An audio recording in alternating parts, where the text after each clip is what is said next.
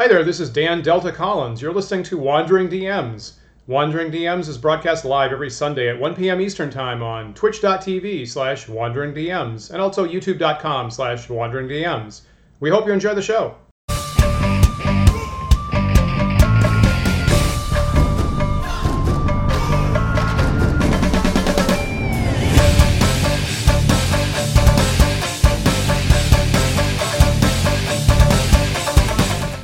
Hi, everyone. Welcome to Wandering DMs. I'm Paul. And I'm Dan. And on today's uh, episode of Wandering DMs, we have a very special guest, namely Griffith M. Morgan III, aka Griff, I'll be calling him, uh, who is the director and editor of Secrets of Blackmoor, the, the big indie film about early role playing games and Dave Arneson and Blackmoor. Uh, Griff, welcome to the show. We're so happy to have you. Yeah, it's nice to finally see you guys.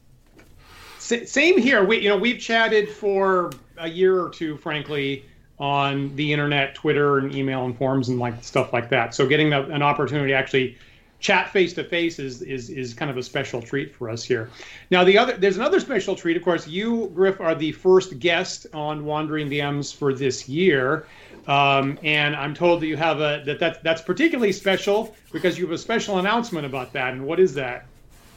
Well, um, it was in 1971 when Dave Arneson and his friends, Dave Arneson put out these announcements and started making this thing that was different from everything else they'd done. So uh, this year, it makes 50 years of fantasy role playing, and the first fantasy campaign started just. Uh, it, I mean, it's hard to say when, but it it be, definitely began in 1971. So we're looking at um, 50 years of fantasy role playing this year, which is pretty pretty exciting.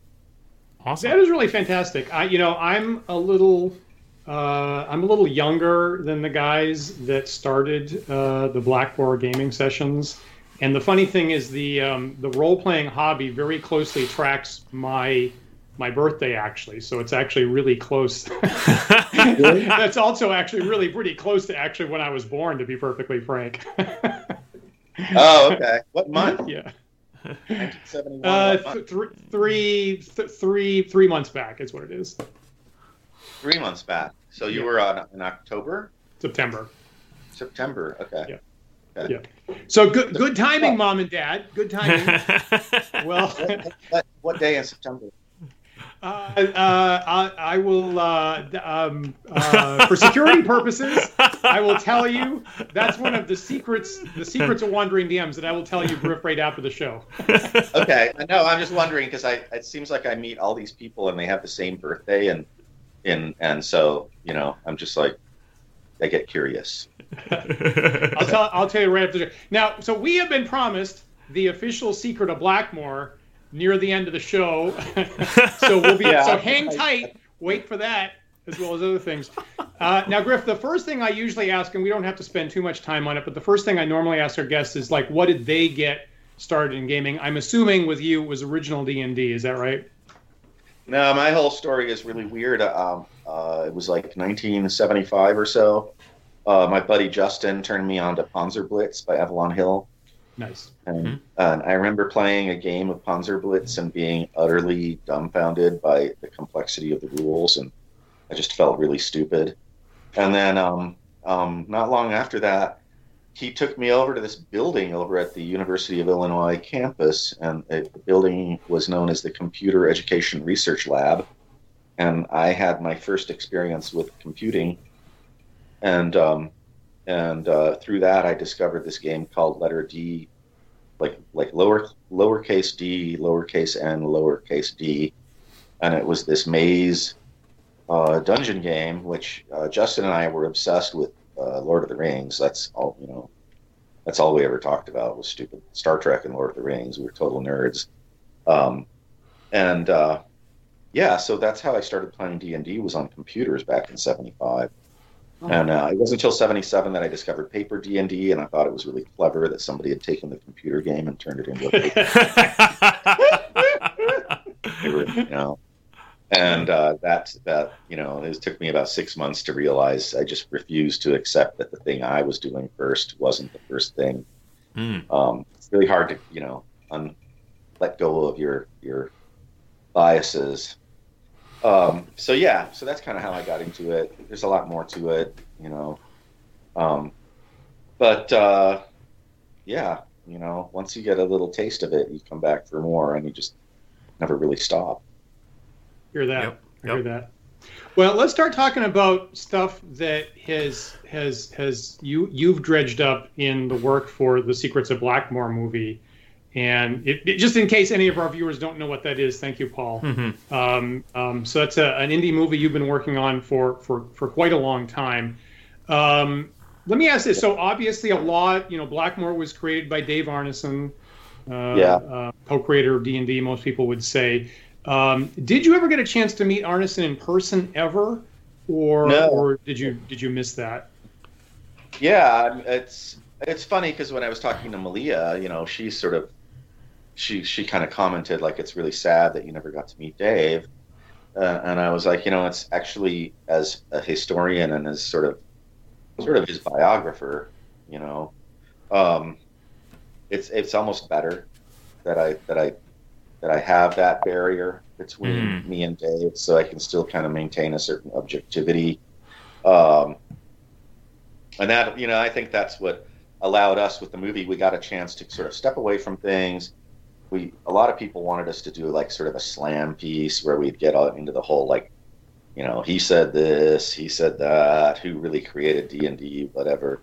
And so uh, not being that closely tied to anybody it was easier to just observe what what was there.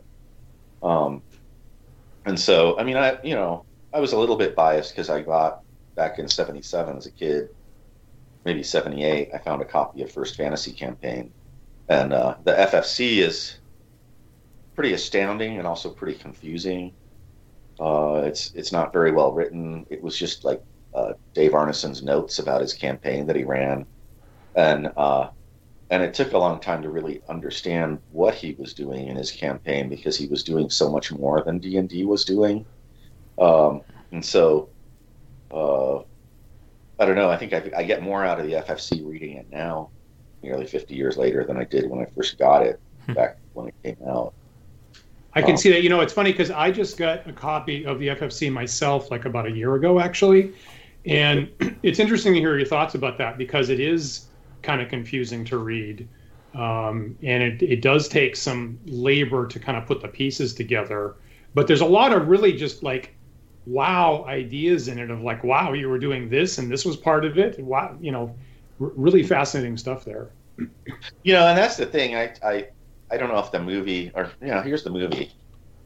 Uh, down my owl. Um, that's the movie. Um, unfortunately, we're like negotiating for distribution on the movie, um, so you can't have it. It's just I have it, but you don't get to have it. Yeah, because there's- we had to pull everything offline. So this is great. I get to do a, a show with you guys and, and promote the movie that I won't let you see until we uh, contact with the distribution company, which could be like two months from now. I don't know. Nope. We're sort of in a, in a It was Yeah, available maze. there for a little while, right? Because I remember watching it uh, some months ago. Um, I think on Vimeo. Um, yeah. Yeah. Okay. Good. I'm, I'm glad Yeah, I didn't I mean, hallucinate that. No, it was available. We have to honor. There are certain people, you know, Yeah. people that bought it as a. There, you could rent it and watch it for like seventy-two hours or something like that. Mhm, mhm. And the people who bought it will have to make sure to, you know, if they contact us and they're like, "Oh, I can't watch it anymore," we'll have to honor that Right. and, right. and make sure that they can still see it. But um, we just cannot sell it. I, I don't know. You know, I don't know. It's. I'm not a businessman. That's just how it works. The agent said, "Pull everything down." We said, "Okay." So now you can't see the movie that we're promoting today, which is Well, we will So we'll be sure to update our our viewers uh, and the Wandering DMs audience when it is available. I hope hope you'll you'll let us know, Griffin, and we'll we'll relay that. oh, yeah. Yeah. and obviously that's the the thing that's on a lot of our minds and uh, some of our some of our live viewers in the chat actually are asking where can we possibly see it uh, we will remind our viewers of course that your website is secretsofblackmoor.com and you've Yep. got a blog there and you've got updates so we would we would we would suggest people follow secretsofblackmoor.com for updates and hopefully hopefully that distribution will come through and it'll have a big wide audience very very soon we're all hoping Yeah, yeah, sure. we're excited about that. I mean, the, you know, the movie's done, so um, or or this part of the movie is done. We have a lot more footage. We want to do more interviews um, and document things with people that we weren't able to interview before. Um, and our real focus is the Blackmoor campaign and maybe a little bit of uh, uh, Phil Barker's Empire of the Petal Throne. Nice. Um, just because those are uh, sort of unknown. Everybody knows about Greyhawk. Uh, there's a lot of there are a lot of products that can that allow you to slide into Greyhawk and play a game inside of that world setting. But Blackmoor and Greyhawk were really kind of the same world setting. Um, when it started, they were on the same map, and the people in the Twin Cities, if they were down in Lake Geneva, they would bring their characters from Blackmoor into Greyhawk, and the Greyhawk characters would visit Blackmoor. Um, there's a famous write up of uh, I think it was Rob Kuntz or, or Dave Arneson did a, sort of a post game write up about running Rob Kuntz and Gary Gygax through the um, what is it called the, the City of the Gods. You know, so these guys are the, you're like the, the top D and D players in the world, the guys that created it. I mean, that's you know the that's like really the the epicenter is these people when it comes to the creation of D and D talking about their experience of going through a module that, that Arneson had created for his world setting. Um, I don't know. There's just so much exciting stuff like that with the old stuff. Um, but yeah, that's really our focus. And and I think I was talking to you guys before we started the show. I'm like, I really want to promote the indies. You know, there are people out there working on doing. I hate the term OSR, but they're doing traditional role playing or retro role playing, Mhm. using all the older game systems, or maybe uh, sort of uh, upgrading whatever they feel needs to be changed in an older system to bring it up to you know, whatever level they think it needs to be at. And so I'm always trying to promote indies by you know putting them on Twitter and, and just saying like you know go check out this person they're doing cool stuff. And um, and I feel that way also about like the uh, old designers. Um, I was just talking to uh, Stefan Deinhardt about Giant Lands yesterday, you know, and that's it's Jim Ward. You've got uh, I think Ernie wrote the Ernie Gygax wrote the foreword. You know, um, what's his name? The artist. Uh, uh, I was talking to you about the artist. He's like the famous D and D artist. Anyway, uh, he Larry Elmore. Larry Elmore, yeah. yeah, Larry. You know, I'm just like to see these guys, this team, come together with this young guy that's helping them do it, that really believes in the old way of doing it. Um, and that goes for anybody. I'm not trying to do a pitch for just that game, but that's the that's a really good example of the kind of game I'm like, I want to play in that game. You know, uh, there's like, you know, now that they got the Dungeon Hobby Shop reopening up in Lake Geneva, I want to go there. And when Gary Con isn't running, I want to go up there for like a weekend and see if I can get, you know, uh, Jim Ward to run me through a game of, of Giant Lands so that I can, you know what I mean? It's like, and really, really have the experience of it.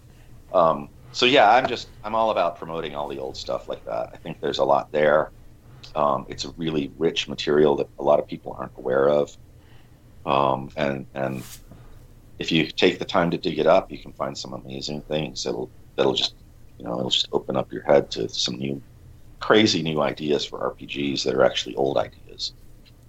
So that's my big pitch. No, we appreciate that. I mean, you know, Yeah. Paul and I kind of work in the same space. Those are the people that we like to follow and like to promote ourselves. Um, so we're you're we're, we're, we're in good friends. We're, we're in good company on Yeah. on that kind of support. You know, it's funny because even I myself kind of kept the OSR label at arm's length for quite a while. Uh, Yeah. You know, kind of didn't want to take a particular label, but it's all those people that you're talking about are the people that I follow and want to want to see supported. So Yeah. Well, um, um, yeah, the OSR scene is kind of odd. No, it's strange because uh, you're talking about a, a game and, and, and it was invented. You know, I I personally think Dave Arneson invented it, but I think that Gary Gygax came in and really polished it and made it a more uh, palatable thing. Um, that wouldn't be just something that was played in Dave Arneson's basement, but was something played everywhere. Um, um, and then Tunnels and Trolls came along, and they did their sort of slant on it. but it was this sort of thing that was done by essentially just. I mean, Gary was maybe like in his 30s when it came out. Dave Arneson was like 22 or something in there, 23. Um, so they're just a bunch of kids playing games together and making games for each other. And mm-hmm. uh, I don't know, that's just like the idea of that just tickles me. You know, like I'm gonna come over to my house. I'm gonna go down to my basement. I'm gonna do. I came up with this weird. I know we've been playing war games, but we're gonna go down in my basement. And okay, I'm gonna sit there and um, you're you're a, a, a, footman for the king, you know, the baron here, and, and you're in this place called Blackmoor. And uh, all of you that are sitting at the table are footmen, and something's happened, and we need you to go down into the dungeon and, and retrieve something for us because this wizard and his his uh, associate Balrog has stolen something from me, like maybe a sword or something or a gem, who knows what. And I need you to go down into this place and, and find them.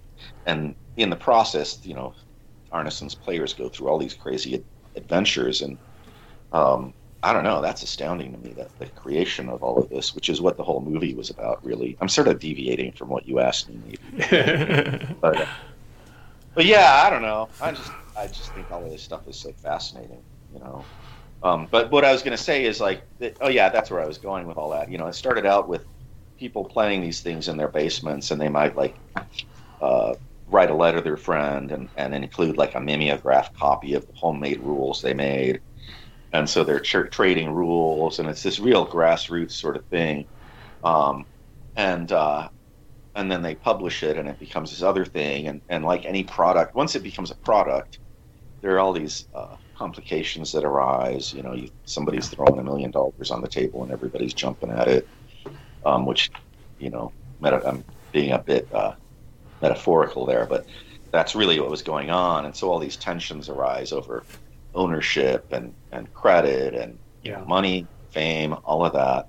Hmm. Um, hmm. and so the game, in many ways, has really become a, a corporate product. And so it's it's very similar to uh, you know want to get your Pepsi and your Taco Bell. Um, and so uh, not that I don't know, it just kind of complicates things. And so so that's part of my whole thing with getting back to the whole black grassroots and OSR thing. The OSR people that are making games, none of them are going to make millions of dollars. They're just doing it out of love uh, for for the genre, and and uh, so um, yeah, so it's a little bit different now. The game's a little bit different. So you know, even aside, you know, even before we get to the point about the the, the corporate, you know, money issues, which is its its own whole story you know, I kind of wanted to ask about having done all these interviews, how much you thought the the game had changed just from actually being written down, because a lot of the people in that original Blackmoor game will fairly consistently say that they didn't have rules of the game. They didn't have any right. books. They were really learning how uh, Arneson's world played through discovery in play itself. Uh, right. To begin with, they didn't have character sheets supposedly. Certainly didn't have rules. And not, you know, Bob Meyer says this, and Greg Svenson says this.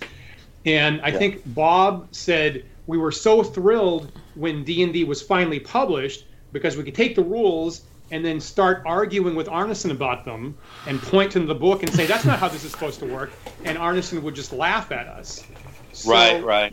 so finally, I'm wondering, like, having had all these interviews, then there's a little bit of a Rashomon effect here. Is you get all these different perspectives about what the rules were. Do you, at this point, do you think that Arneson really had fixed rules, or was he iterating all the time, or was he? Do you think maybe he was just ad libbing his games? Do you think he actually had fixed rules, or not? You know, I think he had some fixed rules. Um, yeah. I wanted to, you know, I kind of I, I meander a lot of times when I'm talking and I talk, I, I can talk. Like you guys were like, we got an hour and then the show's done. I'm like, I'm gonna be half done. You know. but no, my point was with with the whole talking about like the way it began and everything. One of the tragic things is that when because it becomes a commodity and it's purchased, the people that make the commodity have no value. The, the only thing that has value is the commodity. So D and D as a brand is purchased and and you know it's it's just a natural process in business. It's not I'm not saying good or bad. But what happened when like Wizards of the Coast got D and D is that all the designers that had worked for TSR suddenly like they all thought they were going to go off to Wizards of the Coast and get jobs, Wizards of the Coast didn't want them, you know. And so that's one of the things. Like when I was talking about Giant Lands, it's like you got people that were like TSR people that are working on these things, and I really think it's important that you know people start looking around for games that are done by these old designers and exploring what was there. But um, so that's enough of my big spiel about the old crowd. Um, I've been I've been called a toxically nostalgic grognard, which I think is term for me. I'm just toxically nostalgically gatekeeping the old ways. But um, um, you were talking about the rules. What's interesting is is that everybody they're they're the three primary uh, game masters, sort of representative of the three sort of schools of play um, in the early days. And one of the people we interviewed for the movie was Chirine ba Kal. Yeah. Um, and Chirine I don't know if you ever talked to Chirine He knows. He's kind of like he wasn't uh, like a core member of the Blackmoor bunch, but he was always a little bit off to the side. And he worked at uh, Adventure Games for Dave Arneson in the '80s. Okay. Um, and he was really tied in with uh, Phil Barker, who did Empire of the Petal Throne, and uh, so he kind of knows where a lot of the skeletons are buried when it comes to a lot of this stuff. It's it's interesting to talk to him about things. You hear things that maybe you shouldn't know. I don't know, but uh, uh, but he had played. He's the most. What's interesting about him is that he played.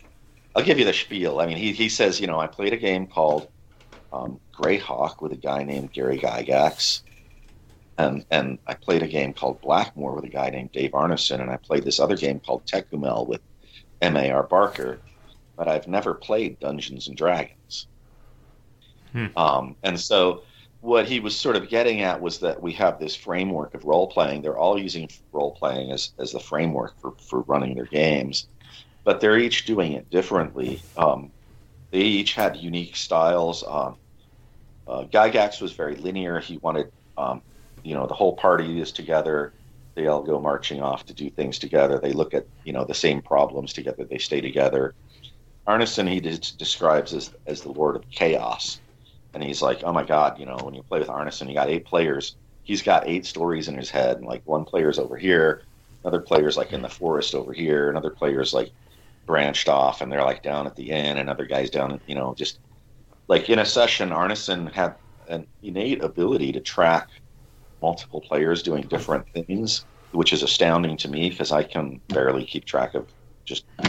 I'm more of a Gygax type DM. You know, like can we just stick together so it's not too complicated because you're really gonna screw head up. Um, and then Phil Barker, because Barker's world was so developed, he'd been developing it since he was a kid, and, and he was older than than than Arneson and and uh, and Gygax.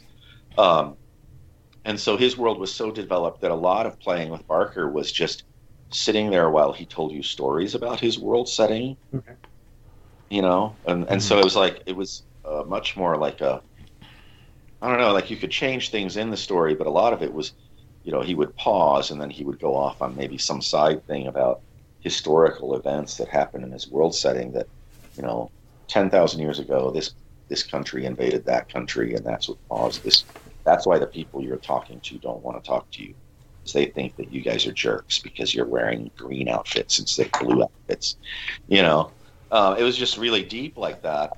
So, uh, you know, there's that aspect of the different kinds of DM. They, their role playing was always kind of the same, but they, they they had a very personal style in the way they would run their games.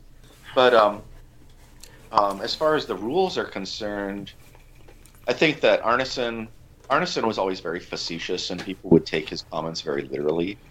So when uh, he was asked after after problems arose with him and TSR and, and Gygax and whatever, you know, people would ask him, or they, they quoted him as having said there are no rules, claiming that he yeah. you know, really hadn't done anything.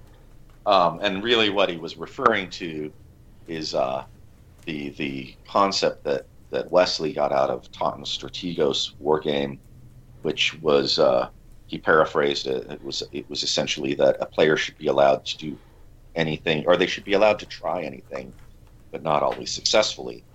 Um, and kind of an irony. I mean, here we are, you know, 50 years down the road from the beginning of Blackmoor. When we were finishing the movie, we were on six years working on the movie, and I'm trying to find things to put, you know, to show on screen documents and things. And I've had first fantasy campaign. I mean, I read it cover to cover as a kid. Uh, you know how you are when you're a teenage gamer. You just like you get out your favorite book and you read it a million times. Um, so I'd read that a million times, and then I go to the I go into that and I find this reference where where Arneson says something about like you know you know you should always remember that that the most important thing is that that anything is possible and, and but not always successfully. And so it was really interesting to be able to find Arneson paraphrasing Wesley uh, comment and then he he reiterates that in his own words within um, um, First Fantasy campaign, and that's kind of like the the you know we know that you know all those guys, all the all the core members of that gaming group had read, at least looked through uh, Strategos by Totten yeah. because they had a copy. Um, so yeah, so that's I don't know if that makes sense, but the idea of not having rules is really not a, a, a I don't have rules. It's that there are a lot of things that I can just make a judgment on, and that's kind of the difference between uh, the mechanization of role playing games that I see happening now, where uh, I don't know. Chirine ba Kal was like, "Yeah, I have to roll on my stats to see whether if I taste the caviar, if I like caviar. You can't just say like my character likes caviar. You know, it's like no, I got to go to the caviar tasting chart. you know, and um, and most and there's a lot of mechanization that happens, a lot of die rolling, whereas in in uh, the old way of doing it, uh, we don't have rules for everything because we're just inventing this you know, it, it, like literally every dungeon master when you're playing original Dungeons and Dragons had to learn how to invent things on the fly, yep. and it was uh, it's, like a seat of your pants sort of experience to play the game, and so.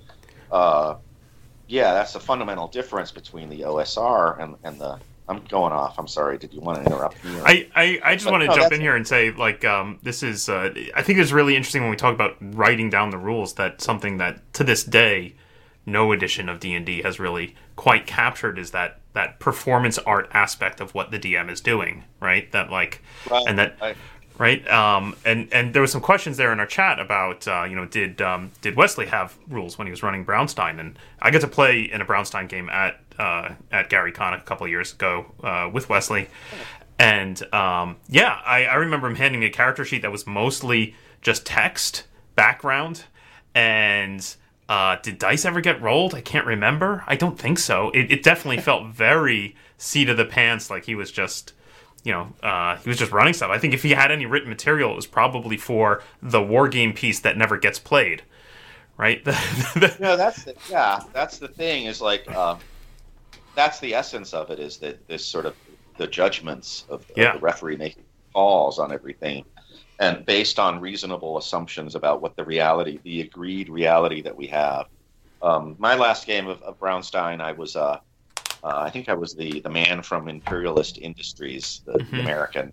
Mm-hmm. With all the money, I run around bribing everybody, and and uh, and I love to just like like uh, I get people, I pay people to attack each other and stuff, and create weird alliances. And I don't even play to win; I just create to play chaos. Yeah. I usually set a hotel on fire that I'm in, and use that as a distraction to get down to the river and maybe catch a boat out of town.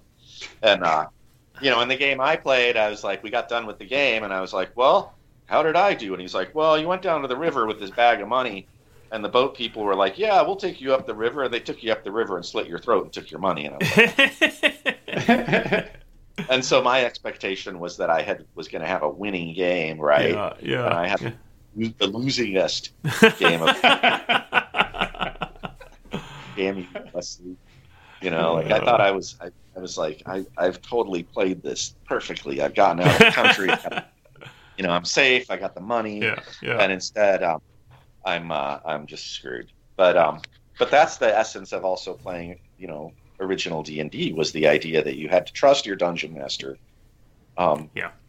And and uh, I hate to go into, or I hate to put people down for how they play the game they play. Because if you're having a good time, I don't care. You know. Yeah, go, for sure friends. I mean, it's just it's great. It's like there's nothing nothing compares to to the sort of social aspect of getting together with friends to play an RPG and having those moments that like 20 years from now, you'll be like, oh my God, there was that time where, you know, you like, it's almost like, like, uh, Greg Svenson describes the Blackmoor Bunch as being like a band of brothers, like in that show about the mm-hmm. soldiers. Mm-hmm. And he, you know, we didn't really do those things, but the the connection we created in our group was so tight that we were, you know, we we were a band of brothers. Like we we were all working together to fight the Egg of Coot's uh, minions that were coming down and invading, and we were.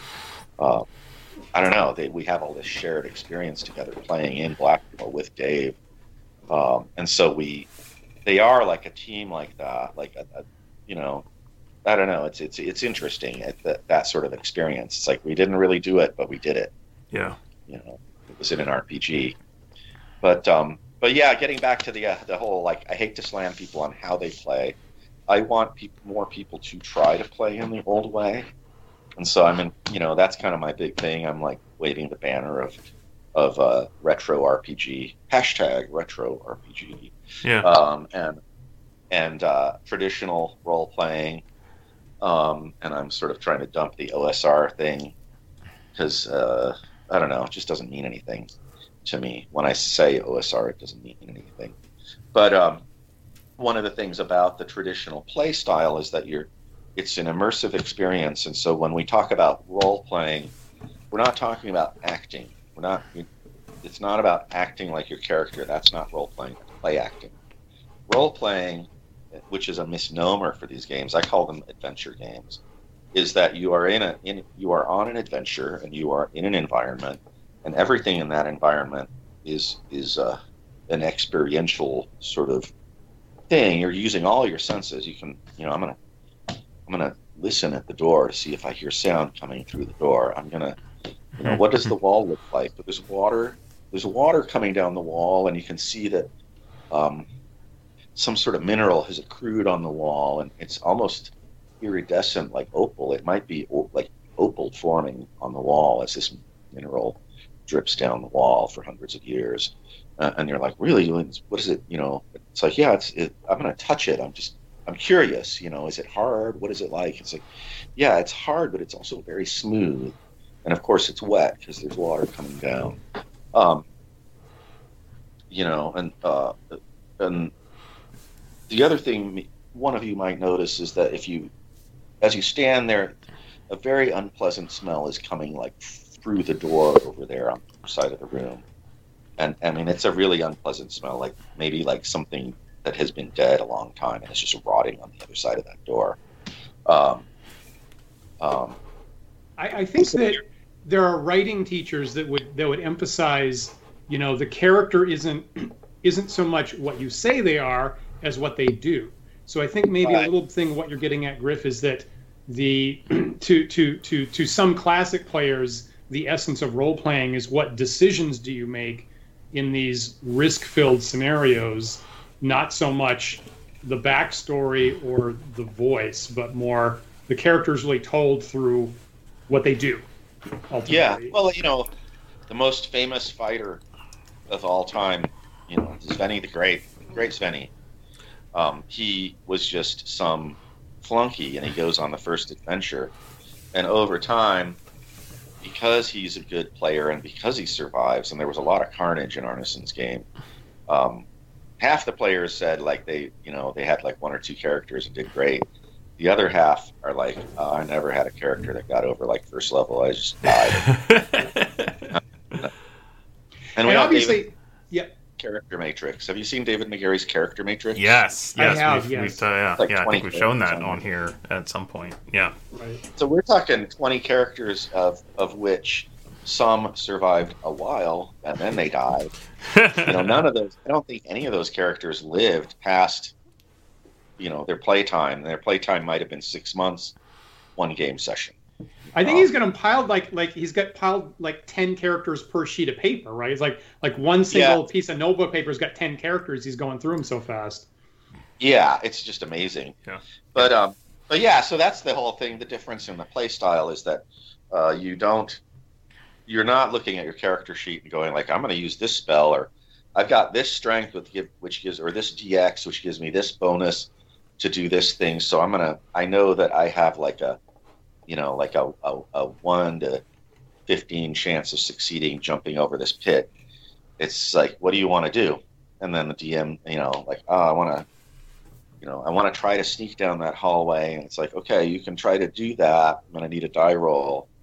You know, you're not really good at doing that. You might have a 50% chance of revealing where you are. Or maybe the DM doesn't even tell you that.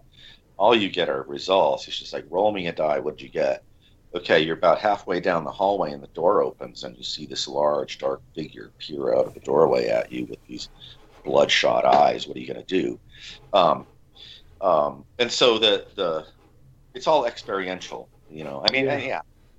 And so it is much different in, in style of play, and also it's very uh, you're very vulnerable, and so the stakes are much higher.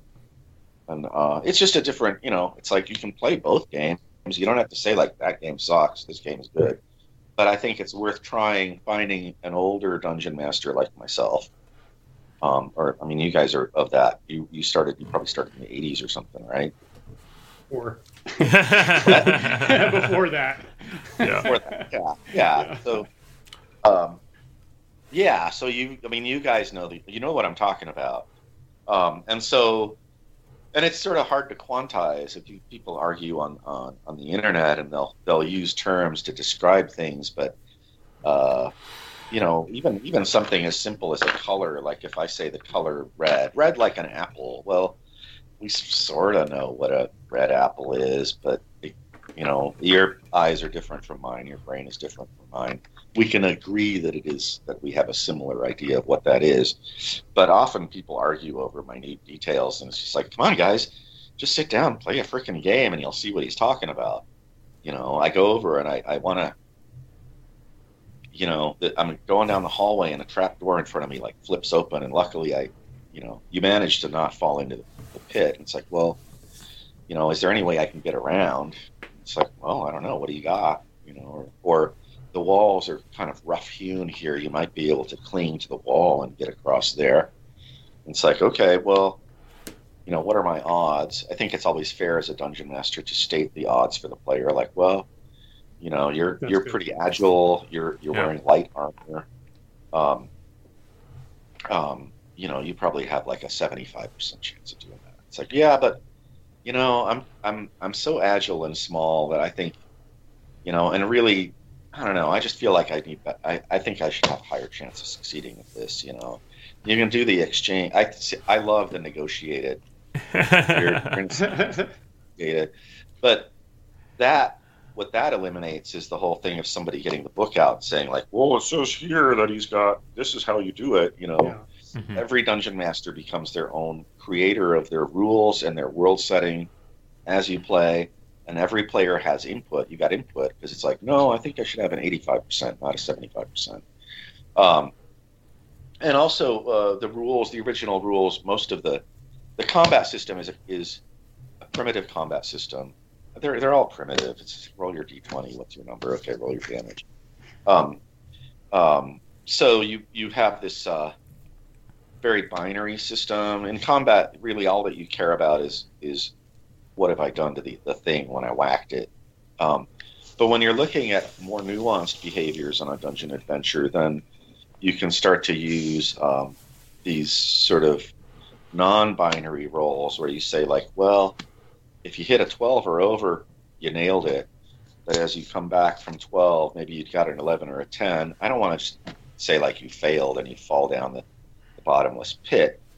You know, I want to give you a chance. And so, like you, you know, you jumped over and, and you landed on your stomach with your legs dangling into the pit, or you, you you're just clinging to the edge of the pit. Um, um, and so it gives you a lot more freedom as a DM, and and also because nobody wants to lose their character. You know, I don't know. You don't want to lose your character like, but sort of mundane things. You want to, you know, maybe injure the characters as you go along, and you get this accrual of, of loss of hit points. But you want to keep the story going. Let the monsters do the killing, right?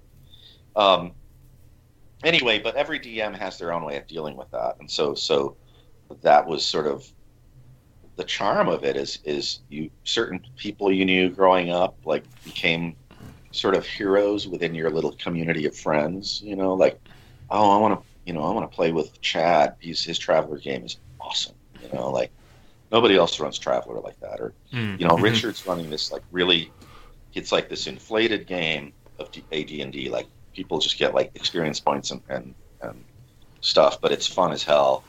It's a different style. You know, I want to play with him, or you know, I want to play with Griff because he's gonna brutalize me. You know, but people, I mean, it was it's there was a sort of individual property to it, you know, and Hmm. that's that's that's uh, uh, that's another reason why I encourage people to yes use the rules you like, but also try to create your own rulings and also try to create your own world setting and personalize it and make it your own thing. And you know, uh, uh, doesn't have to be you know nobody's you're not going to publish it. Nobody's going to be the, the the RPG police aren't going to show up and tell you you're doing it wrong. I'll drag you off to the RPG dungeon master gulag because you were doing it wrong. Um, but you can individual, you can make it your own thing, um, and that's kind of the beauty of the hobby. I You know, one thing um, that I really wanted to, to, to get into on the sh- show today was a lot of the guys that you interviewed on the Se- for Secrets of Blackmoor. They're talking about their whole environment was wargaming, right? And Yeah. so they talk about well, we had all kinds of campaigns, and when they say that, they're really talking about mostly wargaming stuff. They, we had a Civil War campaign, we had a Napoleon campaign, we had a space campaign, and then this Blackmoor thing came up, and it was just like another campaign, and maybe that was going to live or die. We didn't know. Um, and obviously, Arneson was, you know, super always super interested in war games and uh, particularly naval stuff, like with "Don't Yeah. Give Up the Ship," and that he, they worked on with Gygax and stuff like that. Um, for me, so and, and this came up last week. I mean, last week we were on our show. We were talking about critical hit mechanics, and we had to start with Mike Carr's fight in the skies with how the planes work there and Yeah. how that immediately fed into Arneson's battle in the skies, right? yeah, So, and then we had one of our one of our uh, viewers, Disparal BB, and now all of a sudden I'm wondering if the BB doesn't stand for battleship because BB's the, the the standard naval abbreviation for battleships, actually, right? So he so Despero BB brought up the old uh, Avalon Hill game Bismarck, and does B stand for big boat? maybe I don't know. I, I don't know. It's but it's usually Battleship is what I hear. So he brought up the game Bismarck, and that was the first war game I ever got as a Right. as a wee lad when we had war game stores and malls and things like that. And it's probably the game, the war game that I played the most. Um, and so when I when I got original D and D, right, which which which I didn't get until about ten years back actually. I flip into that section and they've got aerial combat and they've got naval combat, and I was so excited about that. And then I tried to play test it, and it's like it doesn't doesn't really work super well. And then I found out that uh, that Arneson had written these more elaborate naval war game rules and aerial war game rules that Gygax really massively cut down in order to fit into the book. But Right. you have, you know, you have drafts, I think, of Arneson's original naval aerial games. And one of the things that I have trouble wrapping my head around, so of course I'm I'm keenly keenly interested in that stuff. And one of the things that I have trouble wrapping my head around is, on the one hand, everybody says that Arneson has this very loose, kind of make it up as you go conversational style when he ran uh, a role playing game. But on the other hand, he'd write these very very elaborate wargamey type rules for Battle in the Skies or First Fantasy Campaign has a lot of elaborate stuff. Are are you surprised when you see those elaborate rules that he's writing, or is that is that not surprising? No, I mean, I, uh, the, the the elaborate stuff has to do with resolutions that need to be made that can't be made by a, a referee. You know, there's no conflict with a, a hallway and a door and a stair leading down. Okay, you go down the hallway. We can agree, like you can walk down the hallway. You know, um, you get to a door. What do you want to do? You know that that stuff is there's not there's no conflict there. It's just uh, we're talking about the, the role playing, experiential, immersive aspect. And so, with them, for them, the immersive, experiential aspect in their war games was that they were trying to create more fog of war so that it's not like a chess game, like, well, like, like this, you know, Mhm. right here. Um, um, and so they're uh, they're trying to add the, the the element of not knowing, and that's kind of the one of the core elements of Dungeons and Dragons is that, and what made people when it was originally released as sort of uh, well, it was a it was anything you wanted it to be, but boy, when people first discovered the dungeon thing, people were making mega dungeons. You know, you go to your friend's house and like like there was no wilderness, there was no town. It's like we're going to go to the dungeon because that's where all the action happens. Um, but that's the basis of the dungeon experience: is you have the fog of war. You don't know what's out there. I, I, I'm, I've had this hallway described to me. I can go down the hallway. Details about the hallway are described. Maybe I'm parting cobwebs if I as I go down, you know, but I get to the doorway. And so the wargaming was the same thing. It's like I've got my units are set up here. I've given them orders to do what they need to do. Um, one of the things they did was they would delay orders, and so you you had a leader figure.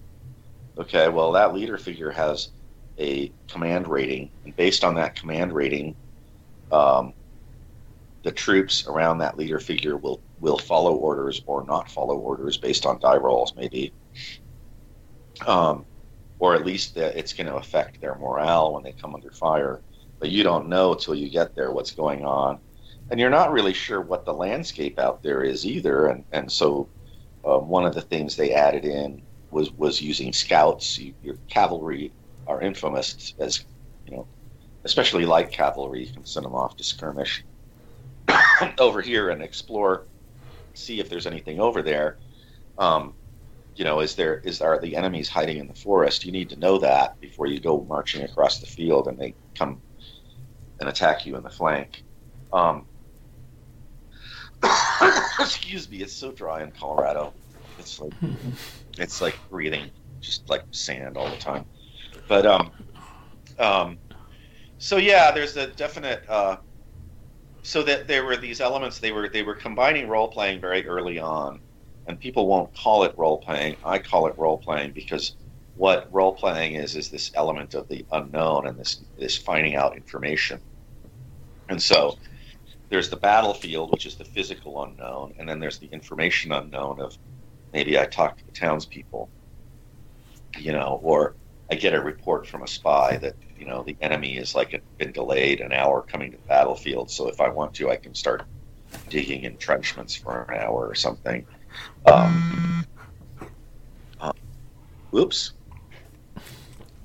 Am I still here? You are. We you still are, have you are. Yes. Yeah. Okay. I got my my uh, my cousin in France was trying to Skype me. Excuse me. Anyway, so uh, so back to this idea of the concrete rules, they did want certain things for resolutions. You know, it had to be fair. Players would players are okay with certain things being not fair, but once you get into combat, especially when you get into any situation where your character can die or where your troops can die, then you want something where you can go like, well, my troops are heavy cavalry. That guy's got uh, artillery on that hill yeah, I don't know. That's kind of dicey. Maybe I'm not going to go over there in in column because I might get blasted before I even get there. Um, and so that kind of information also feeds into the decision process for the players uh, and what decisions players make. Um, I find like uh, oh, I hate to sound like the guy like I hate new RPGs, but I if if I get in a group where like all they do is kind of like kick the door open and run in and start hacking, and, and they seem to succeed every time they do that, um, that kind of game doesn't interest me because it seems like the decision making process there, there isn't anything really limiting players' behaviors as to uh, maybe we don't want to do that. Uh, yeah, maybe we don't want to fight the monster. Mm. Um, and death certainly is is a good good thing you can use to to to encourage players to you know not do things or do things. I think certainly uh, you know the the the idea that uh, uh, needing to know whether like like not expecting every fight in the world to actually be in your favor is something yeah. that is possibly surprising to you know really young modern players like we like uh, our friend, uh, our friend Max, that shows up on another show with us, uh, uh-huh. was running some brand new players uh, a couple years back in, frankly, Keep on the Borderlands actually, and right. they had they they they saw the, the the lizard man mound that's there, and the two first level wizards in the party said, "Well, I guess we're going to go in and explore that together, just the two of us, with nobody else." Right. Great and idea. Max right. was like, "Really?" And they're like, "Okay, well then you're dead." And they're like, "We didn't know that was a possibility. we actually didn't know that was a possibility." But they made up new characters and they came back and they were playing in a different style after that. And it's right. it, it, yeah, it's really interesting that that can possibly be just not even on the radar for players of of maybe the most current systems. Well, and you have to, you know, that's a good referee will foreshadow the bad things. You know, mm-hmm. you know, as you walk toward the, you, you, see a lot of things over there. You mm-hmm. know, it's like how many of them are there? There's like twenty of them. Mm-hmm. Yeah, I'm yeah. pretty sure that our friend Max did that. To my understanding, he totally yeah. did all that, but they really had to put it to the test to, to, to really believe that that was actually on the table. Um, yeah, yeah. I well, think what you're, you know, that's yeah, that's the old old way, and a lot of people get freaked out about that. It's just a it's a different style of play. It's it's it's like yeah. going, you know, people like to go see movies that make them feel good. Um, the the sort of tension and, and action in say Star Wars. Okay, eh, I don't always I'm, always, I'm not always convinced the characters are really in that much danger. Um, if you show somebody like a really grim movie like the uh, I don't know the original uh, Texas Chainsaw Massacre. Okay, that is a really grim movie, you know, right. and and and uh, so that's another style. There's this, you know, you can be in anywhere within the range of like the Star Wars threat of dying and the Texas Chainsaw Massacre threat of dying to create the kind of game you want to create. Um, I don't know where I'm going with that, but I tend to lean toward I just I I really just want to when I'm when I'm a player, I just want my dungeon master to just just tear up the party.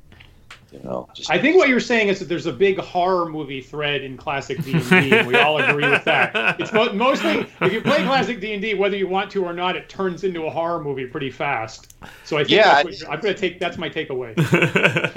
you know, that's kind of the well. Like, uh, have you read uh, any accounts by Arneson about when he invented the, you know, the dungeon adventure?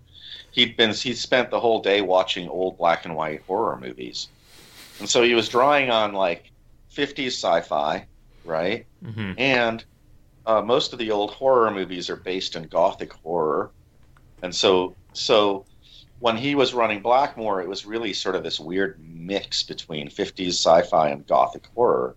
And the way his players describe it, you know, it's it's totally there. There's like um, I don't know if you saw the video that we have on on the YouTube channel where where uh, Greg Svenson talks about uh, the, the when they when they found the uh, the magical magical armor and yeah. magical horse that the the Blue Rider would wear, who was Bill Heaton became the Blue Rider in Blackmoor.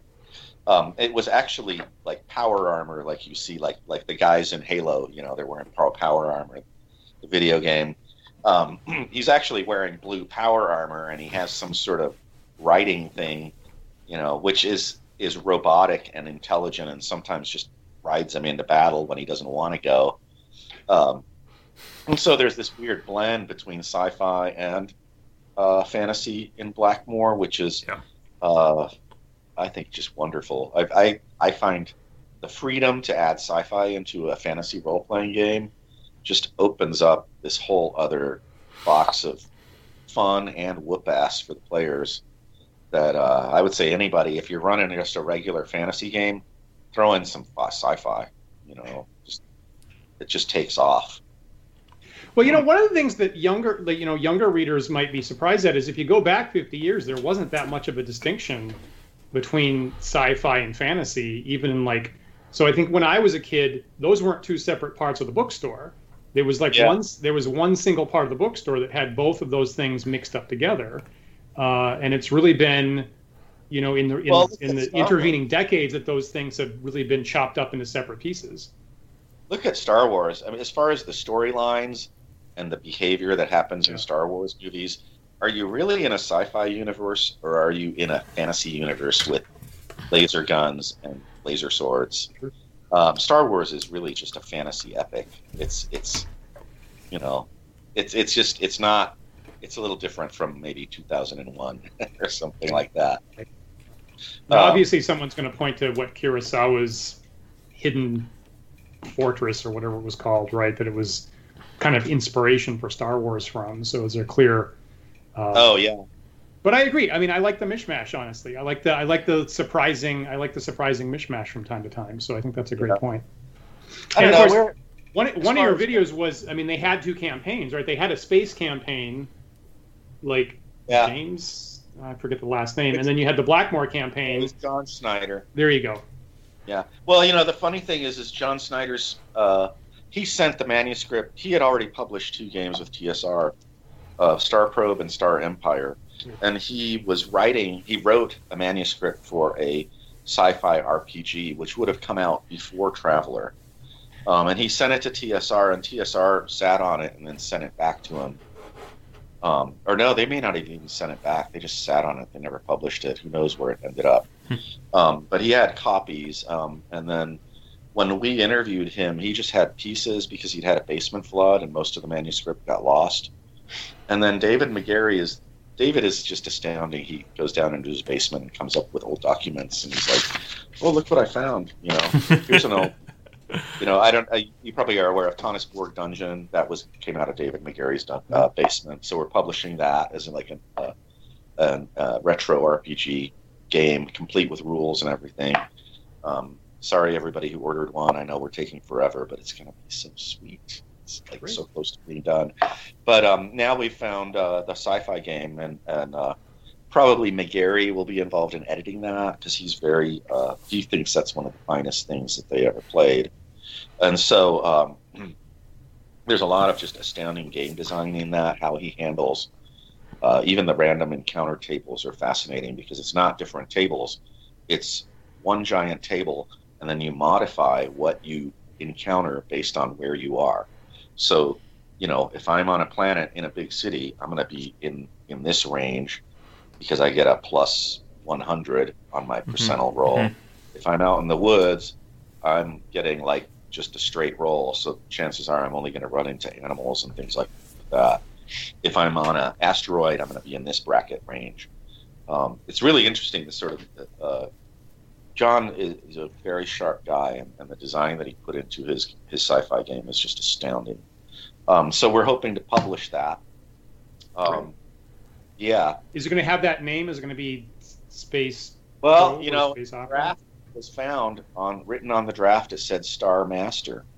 Okay. So it would be the third installment of his of his Star trilogy: Star Star Probe, Star Empire, and Star Master. And uh, and what's funny about that is that we're talking. This is the '70s, okay? So this is before Star Wars comes out. They're playing the game, and I'm pretty sure it was Dave Arneson because it had a, a shipbuilding component where you could design your own ships. Of course it is. Dave Arneson decides to build this like mega BB, right? Which is essentially the Death Star. And even in their game, another player, they finally ganged up on the Death Star with like a million tiny little ships and they blew up Dave Arneson's Death Star.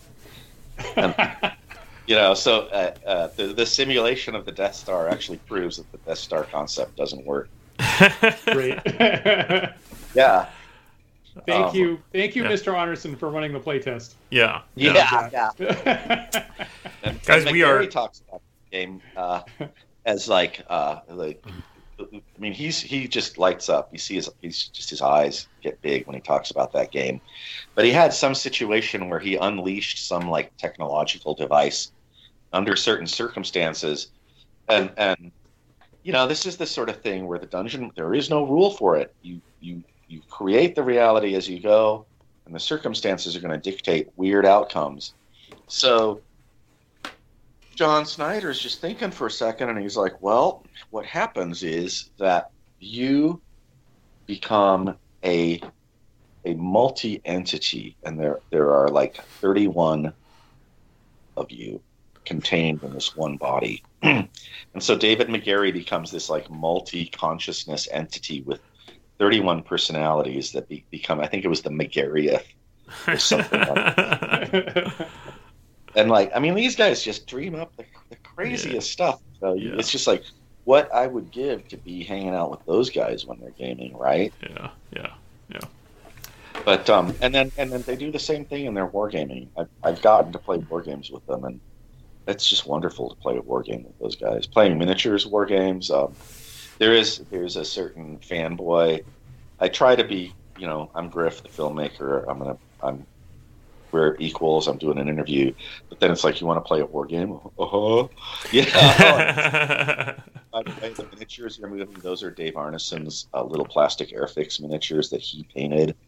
That oh, you know they were using to play Civil War games in like the mid '60s, and you're pushing this little, you know, these little plastic figures around the table that that come that were Dave Arneson's. It's like, oh my god, fanboy moment, you know. You totally get that when uh, when Dave Megarry, uh, you know, brings his stuff around to the conventions. Uh, when we were at Con, he brought the ping pong table that yeah that Arneson yeah. originally used, and so we were like, "I'm touching Arneson's ping pong table."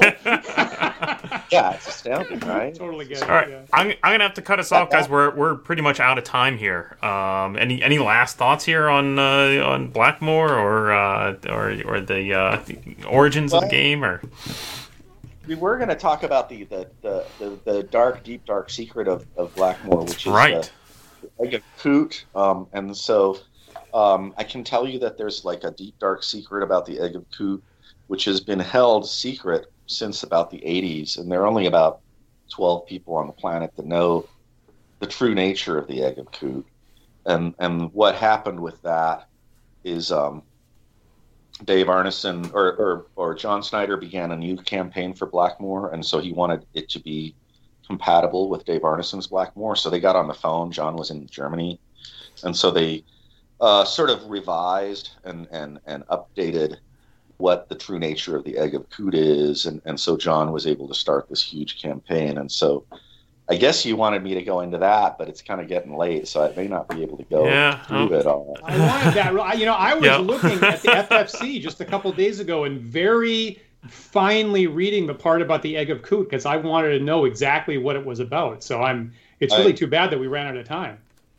Yeah. Well, you know, I would say that if you get a copy of maybe John Snider's Space Game, you know, you can probably find out because he used Excellent. his Space Game rules in his Blackmoor Egg of Coot campaign which is another thing which we hope to you know get out there for people. Awesome. But um, anyway, well, maybe, I, I, maybe, we can get you back another time, Griff, and go into go into some of those other details of those other those other games. If you're gaming, just remember it's been 50 years. I mean, that's amazing. 50 years of RPGs this year. That's so cool. That is very cool. That is very cool. We're so we're so glad that we could have you on the the anniversary of the start of Blackmoor. That that couldn't be more special. Do that too. There's a couple yeah. of them. There's like yeah. two or three. Awesome, so, awesome. Well, thank um, you so much, and uh, and uh, uh, thank you everyone for joining us. Uh, if you had any any comments, any questions that we didn't get to that you were hoping to hear about, please uh, leave them in the comments section below. Uh, we would love to hear from you, and maybe if there is a, a, a Mach two, maybe we'll get to those. Yeah, and make sure not to watch this movie that you can't see. yeah. but but do go to uh, www.secretsofblackmoor.com and you'll see Griff's blog and you'll see updates on uh, when that does get a wider distribution and uh, hopefully updates on we're all looking for the Konigsberg game uh, to get released hopefully and uh, John so, Snider's Star Master. We would love mm-hmm. to see that published. Mm-hmm. The fabric for the hard covers has, has been ordered for the top sport. We're just kind of waiting. It's COVID times, you know, yeah. everything's kind of delayed. But alrighty. And uh, we'll just remind our viewers if you're new to the show, uh, we're so glad that you joined us today. Remember that you can like, follow, and subscribe to us, the Wandering DMs, on Twitter and Twitch and YouTube and Facebook. And we do have uh, the handle Wandering DMs on all those sites. Also, uh, visit uh, right after you come away from Secrets of Blackmoor, uh, visit wanderingdms.com and we have a store. We have our own store with T-shirts and stickers and mugs and stuff like that. We would we would love for you to to uh, to to invest in that. Absolutely. And uh, likewise, if you would prefer to listen to our show in audio only format, uh, you can get the podcast version of our show on the same website at wanderingdms.com. Uh, we're also carried by various podcast carriers such as Google Play, uh, Google Podcast, sorry, and uh, iTunes and Stitcher and Spotify. If you're listening to our show on one of those sites, please take a moment to rate and review us on that site. That helps other users on that site find us. It definitely does. And of course, a big thanks to our patrons who support what we do here at Wandering DMs and our other shows. We could not do what we're doing uh, without your generous help. If you would like to join them, uh, please visit patreon.com slash wandering DMs and you'll see our different tier levels. Uh, any tier level actually gets you access to our private Discord server where we continue the chat right after the show uh, each week. Uh, don't forget about Paul's uh, 10 Dead Rats. We'll, we'll have another episode coming up on Thursday. And of course, we, the Wandering DMs, are always live Sunday at 1 p.m. Eastern Time. So we hope that you'll join us again next week. Big thanks to Griff. Thank you so much for being here. We appreciate your time so much. Thank you. And I uh, hope you'll join us again next week for another thought provoking discussion. We'll see you then. Good night, everyone.